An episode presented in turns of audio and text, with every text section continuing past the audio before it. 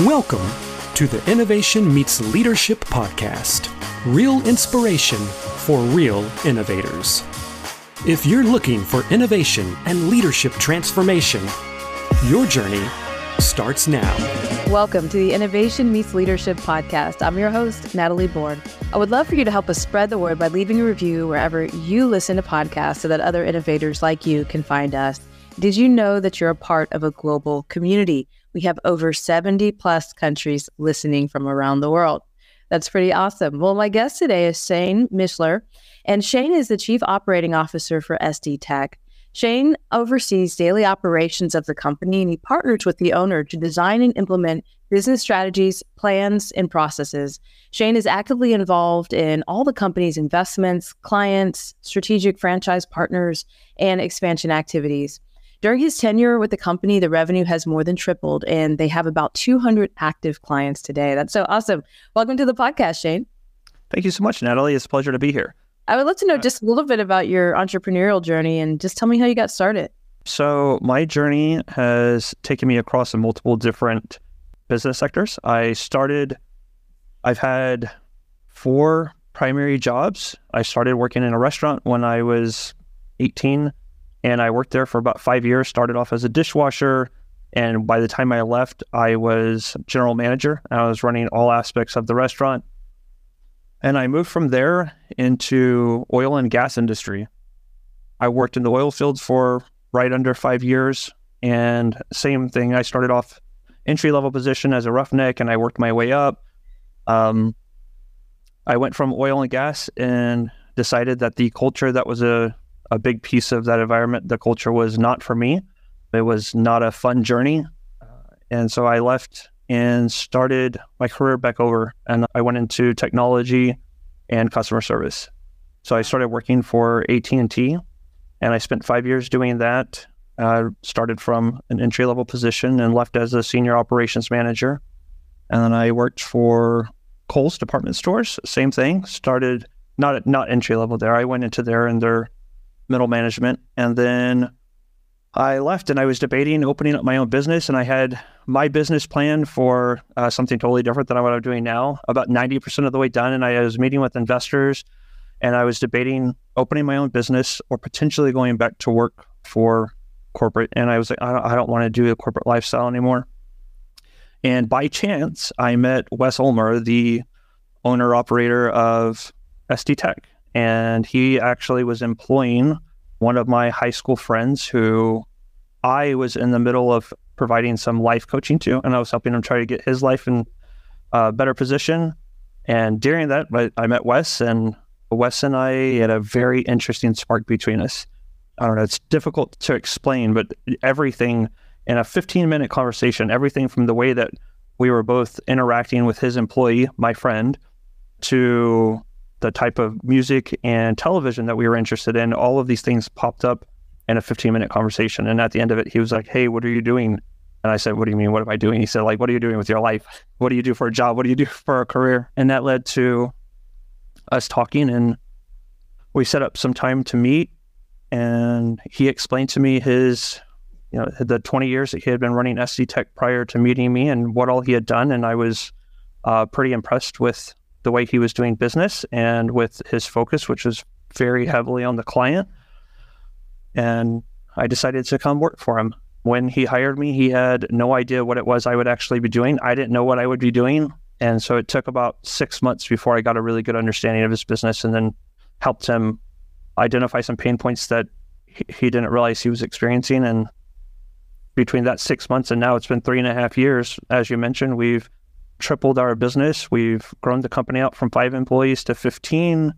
Recently, over this last year, we've been working on finding our first franchisee. So we franchised the company, and yeah, it's been a great journey. That's so amazing. And, you know, I see this thread at every organization you've been at. I would love to know, like, what maybe you know or don't know, but like, what is the secret to like, you know, you've come in there, it sounds like you've worked really hard, you've shown your value and worth, and then you just are promoted. And I would love for, you know, some of our people listening just to hear a little bit about like what was behind that? Like how were you able to do that wherever you go? So I've spent a lot of time considering what's helped me get to where I am. And a lot of it has to do with my upbringing and a lot of very particular things that happened, especially in my teenage years. It's interesting for me now at 40 years old to look back and really understand that what happened between 12 and 17 had such a massive impact on who I am today, but it absolutely did. My mother was a, for the vast majority of my childhood, she was single, and I am the oldest of eight kids. My young, my youngest brother and sister are only 12 years younger than I am. So when I was 12, there were eight of us in the household. My youngest brother and sister are twins. So by the time I was 15, and they're about three, my mom is working between two to three jobs, and I was managing the household. Yeah. And so I had seven siblings that are looking to me while our mom's out of the house going, you know, it makes it sound nice when they're like, hey, what am I supposed to be doing today? You know, what chores do I have? That's not the way it was. It was chaotic. It was always chaotic. We were at each other's throats, and, and I did my best to manage the chaos and keep as much of that off my mom as possible because she was taking care of us.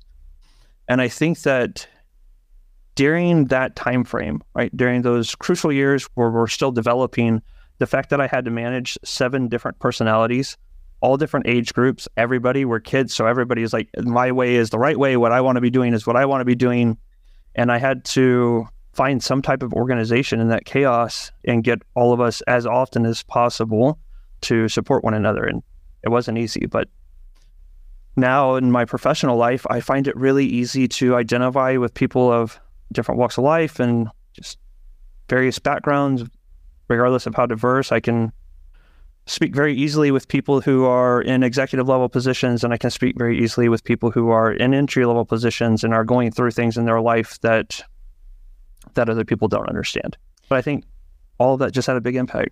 Yeah, that, no, that had a huge impact. I mean, and even just it sounds like, you know, kind of the story I tell myself about what you just said is that you come into an organization and you help make sense out of chaos. You come in and, you know, there may be uh, disparate things or disparate people kind of thrown about. And it's like you figure out how to like make a symphony out of cha- the chaos and bring everybody together. And that's a pretty cool skill set to have. You know, some of us, you know, learn that through trial by fire, right? It's not always an easy way that you got to to who you are today, but it definitely shapes you and makes you who you are. And I can just as you were sharing your journey, I'm like, man, we've got to dig into mm-hmm. more on that because it's, you know, it's pretty special. So I want to talk a little bit about, you know, how you're able to just build a solid relationship with your clients and just kind of lean in a little bit to because we're on an innovation podcast like a little bit on on how do you help your clients innovate or even think outside the box on what they may be doing or building today or maybe the way that they're approaching a solution? How do you help them think differently think a little bit bigger? Natalie it's a great question and the reality is there's not any one way that that i can say i approach each or a conversation there's there's so many different ways that we approach these conversations and a good example is one of our primary clients is a large real estate office and this particular franchise location has about 1,300 real estate agents that work out of it. Wow. And they're, they pride themselves on their innovation. They're using technology to innovate and to push forward in the real estate sector. And they had been struggling with maintaining a key position of theirs, which was their director of technology. And so you they have about 1,450 people, 1,400 agents that work in this office and about 50 support staff who are employed by the office. And then they have one person who's managing all of the technology for it.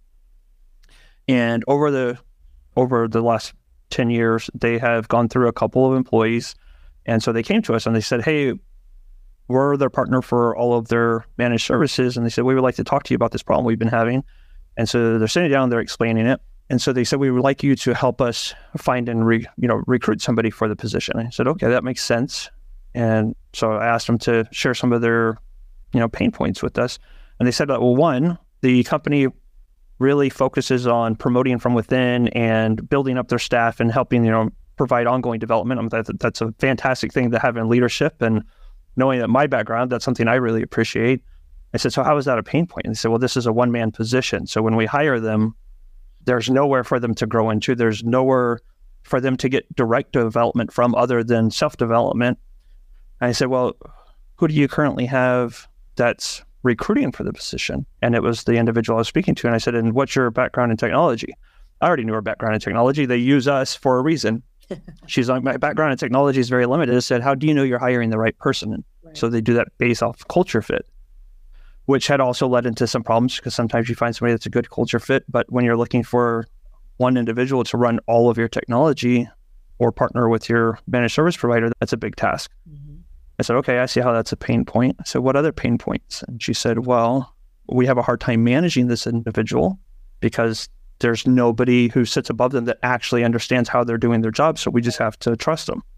Wow. Uh, okay, I understand. So we were, she was sharing these pain points with us, and you know, we're very receptive to to listening to everything that they have going on. Mm-hmm. And we partner very heavily with our clients to understand their business as well as we can from an outside perspective. So we will come and we visit the offices that we support. We get to know their employees and we want to provide them a level of support as if we were their own internal IT company. So it makes it very easy for us to have this type of conversation. And as we're talking and she's sharing the pain points, I asked, I said, I have a feeling I know what you're asking me to do, but I'm not sure that you know what you're asking me to do. And she said, I thought you might say that. And I said, okay. So she said, I want, we were hoping that you could help us recruit. And I said, okay, we could we can look at things differently. We can be your company that comes in and we open up the rec and we manage the rec and we can, you know, interview this employee the same way we would interview one of our own. And she was like, Well, we were kind of thinking that sounds great. And that's exactly what we want. But what if you do all of that and you manage the employee? And I was like, Oh, interesting. That's something that's not typically done by the majority of managed service providers that are not, we're not a staffing agency and we don't usually provide on on-site support. But it was through that conversation, through understanding what they were looking for and what we provide, that we're able to leverage our partnership to find a fully innovative solution, something that's not typically offered in our sector. And it works out really well for us. We've been we've had an on-site employee in their office for the last year, and things are moving moving along pretty well. Wow, that's awesome. And even just the ability to sit and listen. I think a lot of what we talk about on this podcast and a lot of what's really important is having empathy and being able to really listen for not only what's being said, but sometimes what's not being said. I think that's just as important as what they are saying. Is like, hey, I hear some things that you're almost not saying, or maybe you don't know how to say, and really leaning into that. And that's such an important part of helping our clients and helping them get the solutions they need is really listening for what's unsaid just as much as what's said. Oftentimes, that's one of the biggest pain points is not knowing what's hurting you. And when you recognize that it's what you don't know that's possibly hurting you, then it's very important to listen for the things that are unsaid. Yeah. How do you apply that realm of listening like back into your organization? What does that look like internally as well? Because I think it's brilliant when you're doing that with the client. How do you apply that internally? So Natalie, we like the I think the majority of positive companies, we look for diversity to help drive innovation inside of our business. Mm-hmm. And I think that's become nearly cliche to hear uh, companies say at this point, and but it's the truth. It's what we have to do. So a great example just transpired over the last two weeks with our company. We hired a new technician about six months ago. She's one of our uh, prominent help desk technicians, and it's an entry level position. And she came on saying that you know she was looking to get to know the the business and get to know what type of employment opportunities are out here in San Antonio. She just she was in her last semester of school for cybersecurity, and she graduated in December. So she had gotten that out of the way, and now she's looking at you know she, she has big sparkly eyes. And she's like, I just graduated. I've got my diploma in cybersecurity. And of course, in a managed service, that cybersecurity is a facet that we handle, but it's not it's not something that she would be focused on primarily. So then I knew that we were potentially going to lose this employee. She has a, a great future ahead of her. She's very intelligent and she's very passionate about what she went to school for. So we met with her and we discussed what it is she likes about our business. And probably equally importantly, we discussed what it is she doesn't like about the business. And then we discussed what it is that she likes about other opportunities that are out there and what they bring to the table. And over the last two weeks, we've sat down and we've discussed a new role that's never been done inside of SD Tech before and something that we think really allows for her strengths to shine and also helps us identify future problems that we're going to run into and start working on solutions for current problems we have. And so she stepped into that and she's been getting her feet wet this week. But really, it's looking at our different backgrounds and saying what our what are our strengths, what are we good at, and how can we bring that to the table as part of a community and strengthen up our core as a whole. And it's not always easy. Yeah, that's, I mean, that's really powerful though to be able to receive in that feedback and then help even just um, take the person's role and say, okay, let's look at it from a different angle. Let's look at it from a different perspective and figure out what we can really do to help you feel like you're in the vein of what you're most excited about, but also meet a need, a true need that we do have within the organization that still has to get done. Because that's hard sometimes. You know, I've had conversations with employees where the thing they wanted to do, we didn't have it for them. And that that was unfortunate of saying, hey, I don't have the thing that you want to do, but I'm happy to network you with as many people as I can to help you find the thing you want to do. And maybe it might not be here, but it could be elsewhere. And so I just love the idea of being able to even embark upon that conversation. Uh, you know, there are other organizations where you have a conversation like that and then the person disappears out the door the next day, right? It's like right able to have the hard conversation of, "Hey, I want what I'm doing to hit the passion of what I'm excited about." And being able to have a safe place to have that conversation with an employer is not something everyone feels comfortable doing. So when you can have that, it's pretty special. I agree. And Natalie, I've been in that position before where where as an employer we recognize that we have somebody who has incredible talent and they have the passion to really chase after their passion and utilize their talents but there just isn't a place in the business in this current moment and I've been in a position before where we, where I wasn't able to create something and retain that individual and so in the past I've absolutely helped individuals like that find uh, a job that's going to be better suited for them I've also experienced the same things when working with clients. Somebody who had a client for a couple of years who has really enjoyed working with us, but now they're they have a need that we don't currently fill, and so then helping them find the right right provider to help them with. And it's great when you can assist somebody in finding what it is they're looking for, but it's significantly better when you can create that opportunity for them and and keep them within your organization. That's yeah, I agree. I, I, think that's just so awesome that people can even feel comfortable to embark upon that conversation. So, I would love to know, with the little bit of time we have left, what final thoughts would you have for our listeners, maybe about embarking upon an entrepreneurial journey, or about leadership, or even about just you know what you've been able to do in your career, which is you come in at one level and just you know you're able to leave at another. What final thoughts would you have? I would say leverage your relationships. And when I say that, think about this from the most positive place you can think about this from. Don't think about it as how can I utilize or use the people around me, but how can you leverage your relationships? How can you work with the people who you have in your network, whether that's in your immediate network, in your office, or in your broader network with your friends, family, you know, professional network? and just have genuine conversations with individuals like you and I t- are today, Natalie. It helps breed just such a positive culture and environment that allows for us to be more open, honest, transparent. And if we can be open and honest and transparent with the individuals around us and with ourselves, then we can identify what our strengths and our opportunities are significantly quicker.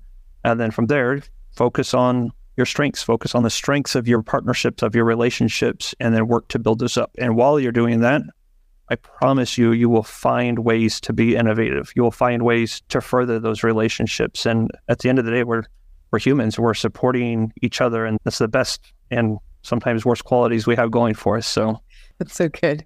Um, where can people find and follow you? People can find me on LinkedIn at Shane Mishler or at SD Tech uh, that's the easiest way to find me. Uh, you can also visit our company at sd-tech.net. Yeah, I'm on all of our major social media platforms, some of them used for various things, but TikTok and you're going to find a totally different side of me than you will on LinkedIn, but they're you- both are you one of genuinely me all the time. Dance on TikTok. No, no dancing. That No, is mostly so humor and animals. So Okay. well, Shane, thank you so much for your time today. I really enjoyed speaking with you. thank you, Natalie. I appreciate it. Well, to our listeners, thank you for joining the Innovation Meets Leadership podcast. And remember, don't just get out of the box, break the box, and set it on fire. Let's go transform something. Thank you for joining us for the Innovation Meets Leadership podcast. Be sure to subscribe to our show on iTunes. Follow us on Instagram or Facebook at Innovation Meets Leadership. And visit our site at innovationmeetsleadership.com for more innovation resources. Hey, my new book is out, Set It on Fire The Art of Innovation. Click on the link to learn more. And don't just get out of the box, break the box and set it on fire. Let's go transform something.